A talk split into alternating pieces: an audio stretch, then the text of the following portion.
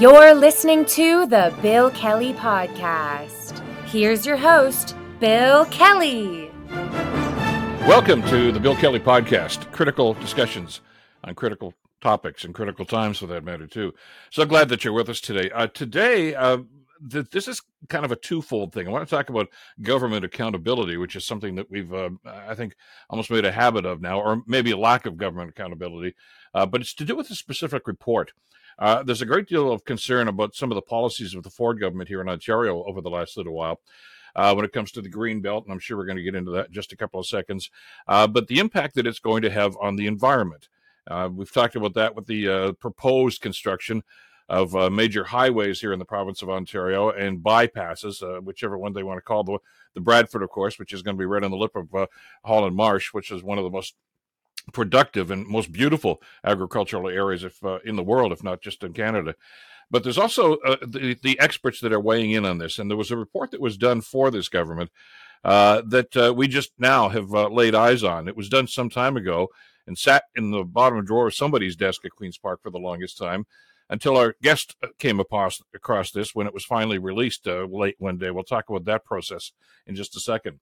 Our guest is Jonathan Sher, who is an investigative reporter two-time finalist for the Michener Award for Public Service Journalism, and a winner or finalist for more than two dozen national and Ontario Journalism Awards. He's worked in the past for the London Free Press, uh, Sun Media, Postmedia, CBC's Fifth Estate. You can follow his work, by the way, at uh, twitter.com, SherOnHealth. Uh, Jonathan, a pleasure to have you on the program. Thanks for joining us today. Bill, thanks so much for having me you and I were talking just before we we started uh, rolling here about uh, government uh, processes and government policies when it comes to this, and I, I think it's for the years you've been following uh, politics as I have, and and covering it. Uh, there's a couple of tricks of the trade that governments often use. Uh, if the news is bad in any report, or the news is is going to be controversial, first of all, they they don't like to release these sorts of things, but even if they have to. Uh, invariably, it's late in the day on Friday or during a long weekend or something like this, so they can say that it was out there, but nobody pays much attention to it. Uh, and that's one thing. But this, this is a report that was done months ago, and uh, you just laid eyes on it uh, toward the end of the summer, didn't you? Yes, yes, I, I saw it for the first time earlier this month. So, and it had been released earlier this year. Then it was uh, completed and published in January of this year, at the start of the year after about two and a half years of work.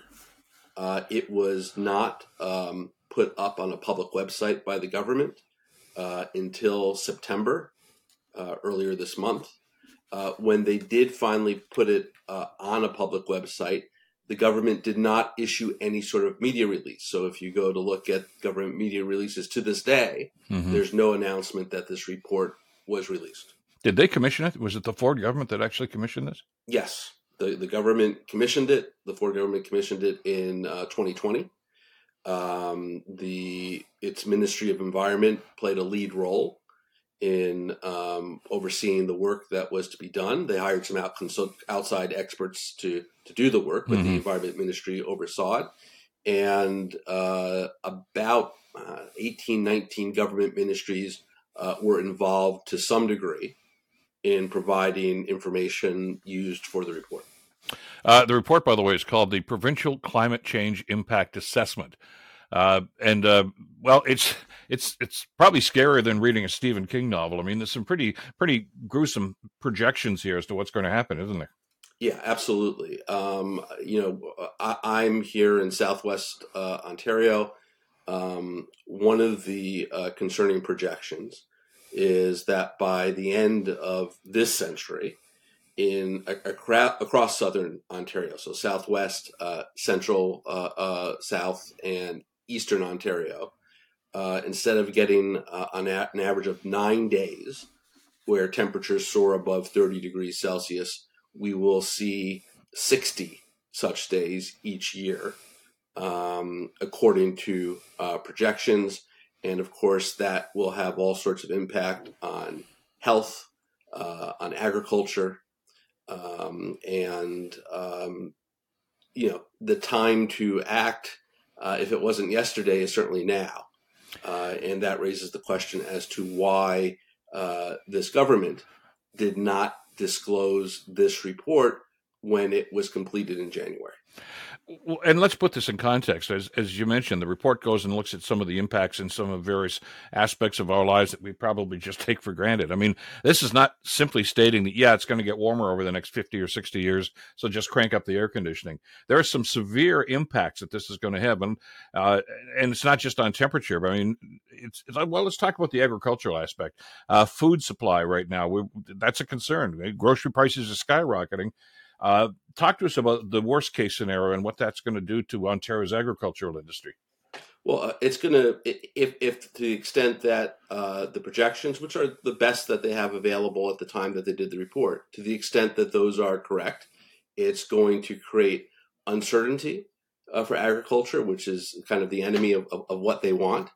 Um, it's going to uh, lead to um, overall growing conditions uh, that are going to be difficult uh, for farmers to cope with. Um, and uh, in a province that is very concerned about affordability of food, um, uh, that suggests that things are going to get worse, not better and the quality of the food itself. I mean, you know, we, we all know. I guess we've heard anecdotally. I mean, for, for people, for instance, down in the Niagara area, uh, you know, if they have too much rain, not enough rain, well, there goes the wine crop this year, uh, or whatever else they're going to be producing, jellies, anything when it comes to things like tender fruit. But this is, according to the report here, going to have an impact on just about every aspect of it. Uh, you know, you grow corn. This, you know, this is the time of year we love to go out and get a cob of corn. Uh, you may not see as much of it. It's going to be shrinking, and there's there's a number of different amp- impacts that are going to be happening if, in fact, uh, these projections are correct.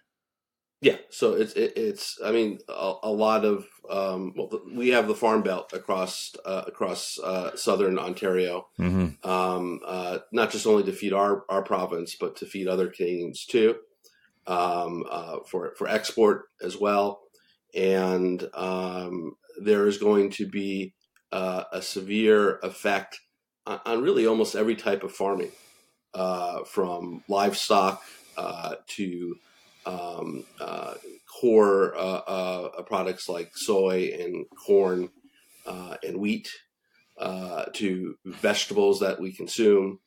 Um, and, you know, again, now is the time to start to take action to try to mitigate problems that are already starting to take place and to avoid uh, the situating the situation getting uh, excessively worse over time. Um, and, and, this is going to impact every region across the province. Uh, in, in, the south, we're concerned especially about uh, heat. We're, we're, we're, concerned about um, uh, rainfall in the winter and early spring that's going to uh, be linked to more flooding. Um, uh, in the north, uh, uh, uh, they're going to be concerned about uh, the loss of uh, of winter days, um, which affects um, their quality of life too, in a significant way. Because the further north you are, the further away from the equator, generally, the greater change in temperature we expect to see as our climate warms and these things are, as you say, linked so much, and oftentimes you know, we take this stuff for granted. Uh, I remember a couple of years ago. I mean, we didn't have much snowfall in southern Ontario for whatever the reason may well have been, but uh, because there's still some climate deniers that said it had nothing to do with the fact that the Earth was warming. Be that as it might, uh, and of course, if there's no snow on the hills, uh, there's no flow, of course, uh, downhill in springtime, and that had an impact on crops, which had an impact on agriculture, which had an impact on on produce prices. So it's it's all tied together. We may just look at that as something in isolation, but there's a snowball effect. Excuse the bad metaphor here uh, for just about all of this stuff, isn't there? Yeah, it's it, it's all tied together, and, and, and the way I look at it is um, in terms of agriculture, really, there, there, there's two large threats. One, one, are the warming temperatures that will make um, areas that have been uh, productive uh, for certain types of crops and livestock less productive. The other is just the unpredictability, because as our climate warms, that can trigger all sorts of secondary reactions. You, you, you mentioned a, a, good example, kind of the loss of, of snow cover. Um, and um, uncertainty is, is, the enemy mm-hmm. uh, uh of farmers, right? They, they, they you know, they, there's always some risk involved in farming, um, e- even in the centuries, of course, before uh, climate change and before industrialization, there was always a, a risk of uncertainty uh, in farming. But to the degree that uncertainty increases, it makes it much more difficult uh, for the agricultural sector and the farmers who depend upon it and the consumers who depend upon that production uh, to rely upon it in a consistent, predictable way. And the report also talks about not just the, the crops themselves, or hey, they're not getting enough rain, or they're getting too much rain, uh, but this, uh, to the extent of even the, the quality of the soil. I mentioned at the beginning of our conversation, for instance, about the Holland Marsh. I think a lot of our Ontario residents would recognize that as one of the most beautiful drives. You're going up Highway 400 uh, to, towards Barrie and up into the uh, cottage country, uh, and right by Highway 9 is the Holland Marsh. And as far as you can see in either direction, this beautiful black loamy soil and some of the, the greatest agricultural production that you can see anywhere. Imagine that now is all dusty with basically contaminated food. It it all ties in once again too. The the the, the climate itself and the temperature has an impact on this. I mean, we're, we're learning more about agriculture. I think than probably ever most of us ever thought we were going to, but we kind of have to these days because of what's happening to the planet, don't we? We do, um, and and it kind of reminds me of of an earlier era uh, the, the, what was known as the Dust Bowl mm-hmm. um, in the United States uh, uh, during the earlier 20th century, where what had been prime agricultural lands uh, uh, were no longer so, in part because of farming practices themselves. They had taken topsoil off over the years without replenishing it. so that when they entered a period of, of, of drought and, and, and dry times, what little topsoil was left blew off. Um, and and and generations of farmers uh, literally packed it in and uh, across the country to California in, in, in search of uh, fertile ground. Uh, that's the sort of disruption uh, that global climate change threatens in the 21st century. Uh, and certainly, the example you gave is is an area uh, that uh, uh, is projected to be affected by those changes. Uh, just read The Grapes of Wrath by John Steinbeck, and that pretty much, I think, outlines exactly what you were talking about back in the 1930s. Uh, the the subsets of, of what this report covers, we've talked about agriculture, uh, but infrastructure, people and communities, environmental business, and the economy. Uh, we've talked about agribusiness and, and the impact that that's going to have on the economy. Uh, just about every aspect of our lives is going to be impacted uh, by by climate and by changes in climate over the next little while. I, I guess which begs the the obvious question here, Jonathan. Uh, why did they sit on this thing for so long? I mean, was was it the fact that as the time should have released this, uh, forest fires were raging all over the place, floods were happening in the springtime here in Ontario? I, I, guess they didn't want us to connect the dots about look what's happening to our province, and uh, maybe this is why because the the government, not just this government, past governments too, have not paid much attention to this. Well, it's an important question. Uh, in follow up to what I reported, uh, mm-hmm. Mike Crawley of CBC asked that question to the environment minister, uh, who uh, whose office replied that he was too busy uh, to uh, be interviewed last week, and his office did not answer the question at all as to why they sat on the report from January to September. Uh, certainly, opposition uh, parties are asking that question uh, now, uh, and I'm sure uh, my colleagues in the media will continue to ask questions. It may take it may take some time. I mean, somewhere often there's a paper trail mm-hmm. Uh, within government about who did what and why. Uh, but that paper trail often takes time to uncover. They obviously they it's not something that it's in the government interest to release. Uh, uh, uh if I was a, a, a journalist uh, working for a publication seeking that information, now's the time to file what's called an access to information request and try to find the trail of decisions by whom that led to this report essentially being hidden uh, for public view for most of this year.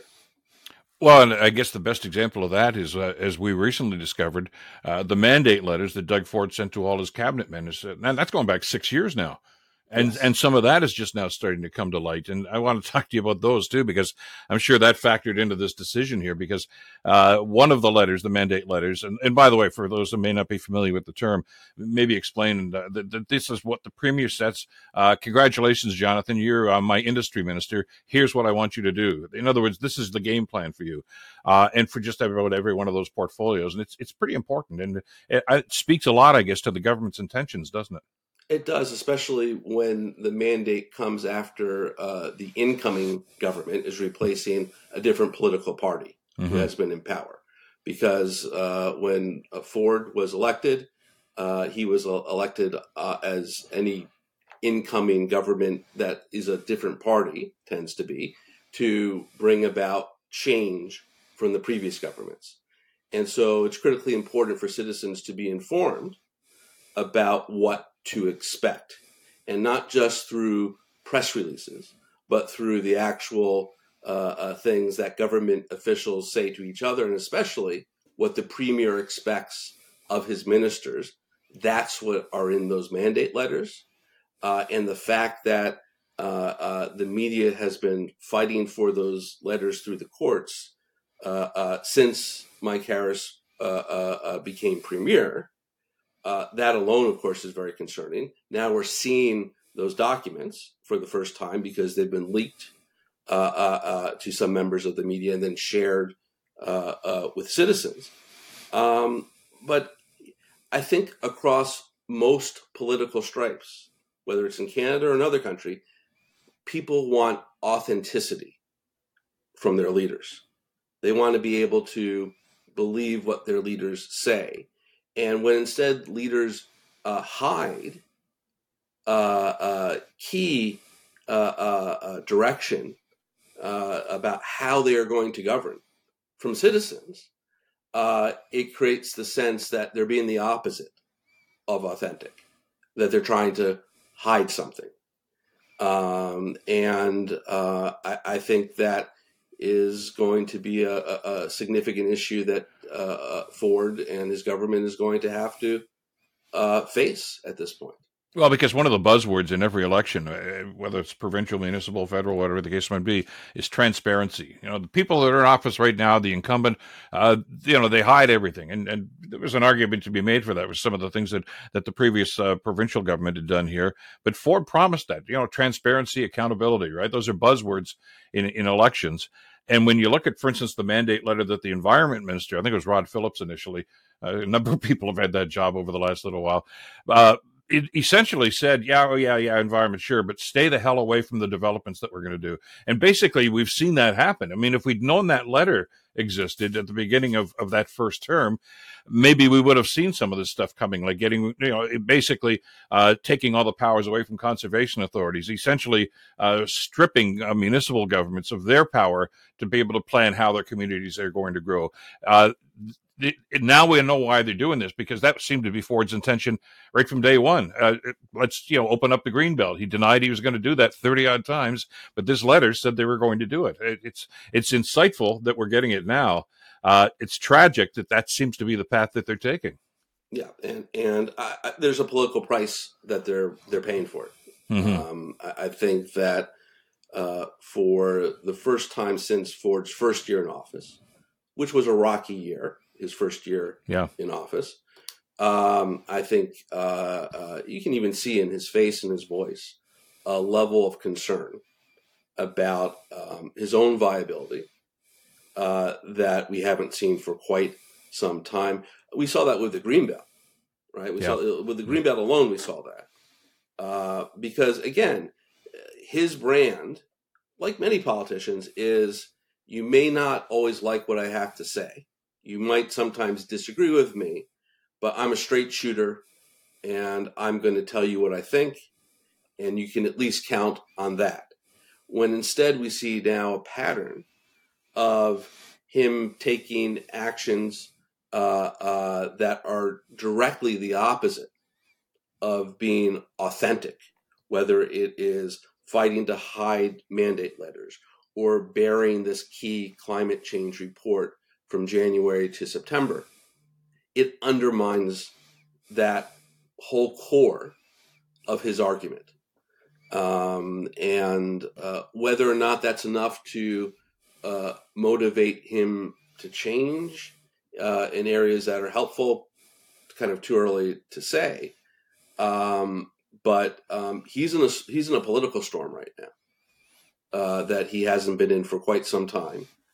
Um, and uh, on the one hand, um, it's good in the sense that things that should have come to light earlier, at least they've come to light now. That's why there's a political storm. But you're absolutely right. This should have been apparent to citizens from the get go. Right? Mm-hmm. It, it, it's human nature to, to, to have suspicions about someone's earnestness, their authenticity, whether they really mean what they say, if they withhold key information from you. Right? And, and, and we've this happened, and again, this goes back to the mandate letters. Uh, and I understand that governments don't want to be embarrassed, especially in the public. But for instance, I mean, you know, we went through the long-term care crisis, uh, which is not, you know, strictly the fault of this government. This has been going on for years and years. Uh, but then, of course, it was exacerbated by COVID, like so many other things that are going on. Uh, I talked to the premier about that. One of the few interviews he, he gave me uh, about the concerns that were going on. But we didn't know, for instance, uh, we already do know that, of course, the majority of long-term care facilities are privately run; they're not publicly run. Uh, but an awful lot of the people on the boards of directors of all those private facilities are either major campaign donors or former conservative members of, of the provincial parliament. Uh, and they got a sweetheart deal. I mean, there were virtually no inve- investigations, uh, nothing going on in the way of dealing with some of the concerns in these facilities. They get a pass on it. And now we're seeing the same thing happen with the environment portfolio. Uh, they're aware of this, but I mean, the premier, we're told now, uh, isn't a big believer in climate change and, and some of these things that are going on. And that ha- clearly is having an impact on the policies of this government. Yes, it, it, it is, and you're you're right that it extends well beyond the environment. Uh, long term care is a good example. Hospitals is another. Yeah. Right, and, and healthcare more broadly. We're, we're, we're you know we're we're hearing dire messaging from the people who are actually on the front lines. We're hearing it from patients. We're hearing it from nurses. We're hearing it from doctors. Uh, we're hearing hearing it from advocates. Uh, and at the same time, we're hearing the Ford government saying that you know things are moving in the right direction that's not the experience of anyone who tries to wait in one of Ontario's emergency rooms, if the emergency room is open. Where I am in, in London, Ontario, in this region, it's quite typical for the rural emergency rooms to be closed uh, uh, uh, at times during the week. Uh, so people actually have to go online to check uh, which emergency rooms happen to be open. Uh, if, if, if, something happens on a weekend or on an evening. That's not the way our system should be working. And while we see that problem in emergency rooms uh, most dramatically, it also it, it's kind of the canary in the coal mine of, of healthcare. Uh, mm-hmm. People are turning to emergency rooms because they're not getting the help they need in the community. They don't have family doctors, um, and in turn, uh, hospitals get backlogged with patients because they don't have enough staff to care for the patients they do have. And when the patient doesn't need hospital care, there's not a safe place to put them back in the community because there's not a space in a long term care facility. There's not available home care uh, to take care care of them. The whole system is a mess. Um, well, I know you covered this extensively, uh, the healthcare aspect of it as well. And I saw one of your tweets from a while ago with it. It was actually a quote from uh, Dr. Kieran Moore, there's the chief medical officer of health in the province, uh, making this bold statement that, uh, yes, we've got some problems, but people get the care that they need. and I don't know how many hundreds of thousands of Ontarians just would be gobsmacked when they saw that. What do you mean? You know, the, the lineups at emergency and, and if, if it's even open uh, the yes. lineups for the level of care. I mean, this is a crisis situation, and the government seems to want to downplay it, just as they are with these environmental issues right now. It's it's it's the attitude seems to be nothing to see here, folks. Move on. Uh, and the people that are on the front lines and the people that need those services, in this case, uh, you know, we're talking about food and, and, whether it's that or healthcare, uh, they know that it's a different story, and it's it's got to be frustrating uh, when there's that disconnect. I mean, the government are not stupid people; they seem to understand this. They just seem to want to deflect everything. Yes, they want to deflect things, and they also the, the, the other thread is that as they deflect things, they are taking steps that seem to disproportionately benefit a very small group of people who are usually have one thing in common, and that's wealth. There, there, there are CEOs of, of certain hospitals who are getting funding to expand their physical space. There are certain developers who are given land in the green belt uh, uh, uh, to develop. So, so, so not only is the government not squarely addressing these crises, uh, but the steps they are taking seem to be uh, disproportionately benefiting a few people at the top. And that uh, grates, I think, on everyday folks in Ontario, too. Well, and I guess it goes back to that uh, phrase of all investigative journalists, such as yourself, is follow the money. Uh, that really does seem to be at the root of it, isn't it? Whether it's, uh, as you say, the green belt and a, a handful of uh, developers, uh, whether it's long-term care facilities, where the majority of the facilities that seem to be egregious with their their their poor care uh, are, are basically private sector folks, very closely tied to the Progressive Conservative Party. Follow the money, and you seem to you get some answers when you do that, don't you? Yeah, absolutely. And then um, on the other, the flip side of the coin, in terms of following the money um, you mentioned infrastructure and climate mm-hmm. change, right? Um, and the way that one of the ways, many ways, that climate change affects infrastructure is as we have more extreme weather events, particularly rains and, and floods, um, our sewer systems, especially in our cities, are not capable of um, dealing with all that stormwater. Um, and then cities end up having to bypass waste treatment plants and dump that sewage with minimal to no treatment in our rivers and in our lakes, which causes a problem. And the only way to fix those things is by spending a lot of money to create uh, uh, separate sewer lines uh, that can handle this massive capacity. And who pays for that? It's it's it's property taxpayers. Yep. Right. So so so um, inaction dealing with climate is going to cause our property tax bills, especially when it comes to infrastructure, to go up over time. Um, and, and, we've known about this problem for a while. It, it, it, it's it's something that uh, people who who work on that intersection between climate change and infrastructure have been warning about for 20 years.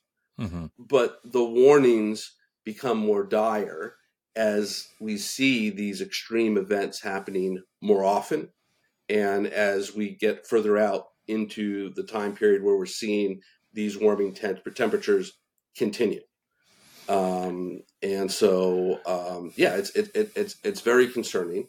And for the province to tackle these type of issues, particularly infrastructure, they're going to have to cooperate with other levels of government but you can't cooperate if you don't share the information you already have. Exactly. Right? You, you, you need to be able to share. If, if we have a problem that we both face together, the best way to approach it is for us to put all our cards on the table and then try to work collaboratively to address it. If one side is hiding their cards, it creates an obstacle. And that's what's happening when a climate report like this stays buried for nine months. Jonathan, I, am so glad you could join us today, and I, am a big fan of the work that you and so many other great investigative reporters do. Uh, so, uh, just a final topic, I because I want to get your read on uh, what's happening to your industry, our industry these days. Uh, just, just, this past weekend, uh, the, the uh, community newspapers, many many communities here in Ontario, just found out that their community newspapers are no more. They've all of a sudden been fired everybody's gone. Uh, this is a classic example of what you've been studying here for the last little while of the need for journalism and for investigative reporting. Uh, but the way things are starting to evolve right now, and the lack of support that journalism seems to be getting, uh, this information is not going to be forthcoming. And I, I know that the, the, kind of work that you do and other great investigative reporters are doing in this, it's not to embarrass the government. It's it's to inform us uh, because invariably, no matter what kind of crap is coming down, it, it falls on us, and and we need to know about this. Uh, your your thoughts on the, this career that you've chosen and, and and the way it seems to be going sideways all of a sudden, uh, simply because of the way that things are evolved, and, and governments are the ones that seem to be uh, calling the shots as to what's going to happen here. Yeah, well, it, first of all, it's tragic uh, the loss, the sudden loss of jobs for for hundreds of people uh, uh, that have been employed through Metroland associated with the Toronto Star. Uh, not only are they suddenly without jobs, but the company is bankrupt, so they're not even getting severance uh, out the door. Uh, uh, they're going to have to try to fight for some small piece of the severance that they would otherwise be entitled to. So, mm-hmm. so um, uh, I feel for those people uh, because that that is a big blow. Um, in terms of the communities that they served, they those those smaller communities across Ontario and across Canada have been losing coverage for the past 30 years over time because mm-hmm. of the change in technology where digital replaced print and uh, uh, digital uh, ha- has not the revenue that media derives from digital is far less than what they could derive from traditional forms of media. Mm-hmm. Uh, and so when I started working in London, which was in 1997, uh, we had four bureaus in our region, staffed with reporters covering each region of southwestern Ontario. Um, and uh, uh, in addition to having maybe 70 or so journalists in the city of London covering our city. Uh, those bureaus were eventually eliminated completely over time. Um, and even these weekly papers that are now just eliminated now, those were oftentimes just one person operations. So what used to be a bureau with four or five, six people that really investigated local city halls, uh, boards of education, uh, police, social services, um, healthcare, uh, uh, was reduced over time to a single reporter who probably didn't have much more time than to report on press releases from police and from from healthcare, et cetera. Um, so uh, these communities have been starved for independent oversight uh, for years, and, and and essentially what was announced this this past week it was the last meal. Yeah, and it wasn't it wasn't a big meal to, to, to be provided because you know as hard as those community reporters had to work, if if if one person is doing the work of what used to be done by ten people the, the the scale of what they can do is less. So it's it's tragic for those journalists. It's tragic for those communities, um, and it's bad for good governance because we need people outside of government uh, to hold those in power to account. Uh, whoever the, the party in power is, or if it's a missile government where it isn't party politics per se, uh, to hold in account the people in City Hall. Um, and, and, and I know from experience, good reporters do that. Yeah. But over time, we're seeing less and less of that. Um, and um, when the challenges we face as a society grow, as our capacity to oversee how we respond to those challenges shrinks, it's a terrible combination. Well, you know, we always talk about informed voters. How can you be informed? Uh, if you're letting the government or the whatever uh, agency it is control the message, uh, I'm not necessarily saying it's always the bad thing, but it's not the best possible scenario uh, to get the truth out there. And uh, we appreciate the great work that you have done on this and so many other issues. And uh, here's hoping that there will be better days ahead of this. Uh, Jonathan, great to have you on here. Thank you so much. Uh, to, you can follow him, by the way, at twitter.com, SherOnHealth. And always a pleasure. I look forward to further discussions about this. Have a good day today, John. You too, Bill. Thanks so much. It's great to see you. Take care. Uh, and that's it. A tight show today. So much going on in so many different facets. But uh, to, to bring folks like Jonathan onto the program to get some perspective, the perspective that you should have, uh, it's always a pleasure. And uh, we'll do this uh, on a continual basis. It's Bill Kelly Podcast. critical discussions about critical matters in a critical time, of course. We'll see you next time. Take care. This podcast was brought to you by Rebecca Wizens and her team at Wizens Law. Rebecca Wizens is a 20 time winner of the Hamilton Reader's Choice Awards for their exceptional client care and legal practice, specializing in personal injury, car accidents, accidental falls, and Wilson Estates. Now, if you or a loved one have been seriously injured, or if you want to make sure that your family is taken care of for the future with a will and powers of attorney, call Rebecca Wizens, 905 522 1102 for a free consultation. When life happens, you can rely on Rebecca Wizens and Wizens Law. And trust me, Rebecca is my wife, and I don't know what I'd do without her. That's Wizen's Law, 905 522 1102 for a free consultation. Subscribe to my Substack for timely news updates and commentaries straight to your inbox. Let's keep the conversation going. I'd love to hear your thoughts on today's episode. Let me know what you think we should be talking about next by contacting me through my website at www.billkelly.co. Thanks for tuning in. This is Bill Kelly. Till next time, you take care.